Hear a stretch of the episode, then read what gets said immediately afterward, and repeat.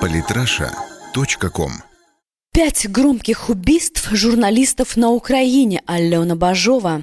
Журналистика – ремесло, которым должны заниматься настоящие профессионалы. Согласитесь, далеко не всем дана способность рассказывать людям новости, описывать события, делиться своим мнением и при этом делать так, чтобы тебя с радостью и увлечением читали и восхищались. К сожалению, настоящих журналистов в нашем мире не так уж и много. В нынешнее время наибольшей популярностью среди населения пользуются аналитики, блогеры, корреспонденты. Свою долю популярности отвоевали даже диванные эксперты. Наверное, именно поэтому Поэтому ценность настоящих журналистов сейчас возросла многократно. Однако не стоит забывать, что журналистика – дело опасное. Настоящий журналист не побоится поехать в страну, где идет война. Настоящий журналист ради получения новой свежей информации может ринуться и под обстрелы, и под снаряды. Такие журналисты не боятся смотреть смерти в глаза. Но самое страшное, что все чаще угроза поджидает журналистов не на полях их деятельности, а где-то рядом с подъездом, в автомобиле, темном переулке.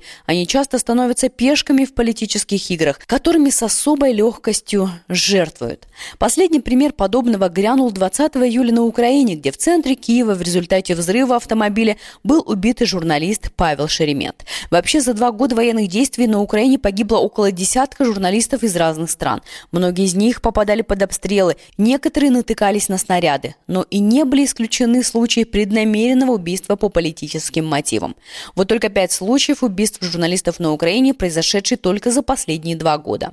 Первое. Игорь Корнелюк и Антон Волошин. В июне 2014 года специальный корреспондент ВГТРК Игорь Корнелюк и звукорежиссер Антон Волошин поехали на Донбасс снимать репортаж о беженцах. 17 июня около поселка Металлист под Луганском, где и находились журналисты, начался минометный обстрел. Антон Волошин погиб на месте. Игорь Корнелюк скончался в реанимации в тот же день. Чуть позже выяснилось, что в этот день по позициям ополченцев корректировала артиллерийский огонь Надежда Савченко. Следственный Следственный комитет России обвинил налетчицу в убийстве, а в 2016 году российский суд приговорил ее к 22 годам лишения свободы. Правда, отбывание наказания было недолгим. В конце мая президент России подписал указ о ее помиловании, так как родственники погибших пришли к мнению, что она должна вернуться на свою родину. Второе. Анатолий Клян. Судьба этого журналиста, оператора Первого канала, такая же трагическая, как и двух работников ВГТРК. В том же 2014 году, но несколькими днями позже,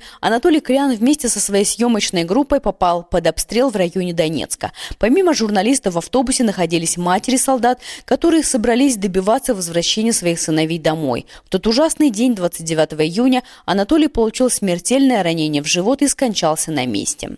Третье. Андрей Стенин. Этим же летом 6 августа на Украине погиб еще один российский журналист Андрей Стенин. Его история, возможно, тоже покажется знакомой, поскольку на протяжении месяца, пока коллеги и родственники не могли выйти с журналистом на связь, она получила широкую огласку в СМИ. Как оказалось, Стенин был арестован украинскими спецслужбами якобы за пособничество террористам, как на Украине называют ополченцев ДНР и ЛНР. Однако позже на Украине опровергли эту информацию и перестали стали давать комментарии на этот счет.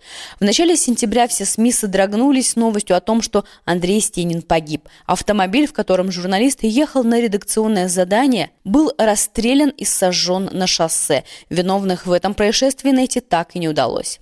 Четвертое. Олеся Бузина. История этого украинского журналиста еще долго будет витать в воздухе, так как это убийство можно смело назвать одним из самых ужасных за всю историю журналистики на Украине. Бузина был расстрелян во дворе своего дома 16 апреля 2015 года в Киеве. Вся страна содрогнулась от этой ужасной новости. Люди выходили на улицы с цветами и плакатами, просили киевские власти найти виновников преступления. Однако прошло уже полтора года, и никто из подозреваемых не понес наказание. Пятое. Павел Шеремет. Этот журналист стал последней, а может быть и крайней жертвой нынешней украинской системы. Павел Шеремет был убит 20 июля 2016 года в результате взрыва автомобиля. Точной информации о его убийстве пока нет. Следственный комитет Украины ведет проверку и устанавливает обстоятельства случившегося. Однако никаких сомнений в том, что причиной произошедшего стала профессиональная деятельность Шеремета – Эти и многие другие журналисты на Украине погибли из-за своих взглядов, из-за своего желания показать народу правду и донести ее до многих читателей. Искренне жаль, что в нынешнее время власть разбирается с представителями СМИ именно таким образом. Остается надеяться, что когда-нибудь виновные в смерти этих и других людей понесут справедливое и должное наказание. Самые интересные статьи о политике и не только – Читайте и слушайте каждый день на сайте polytrasha.com.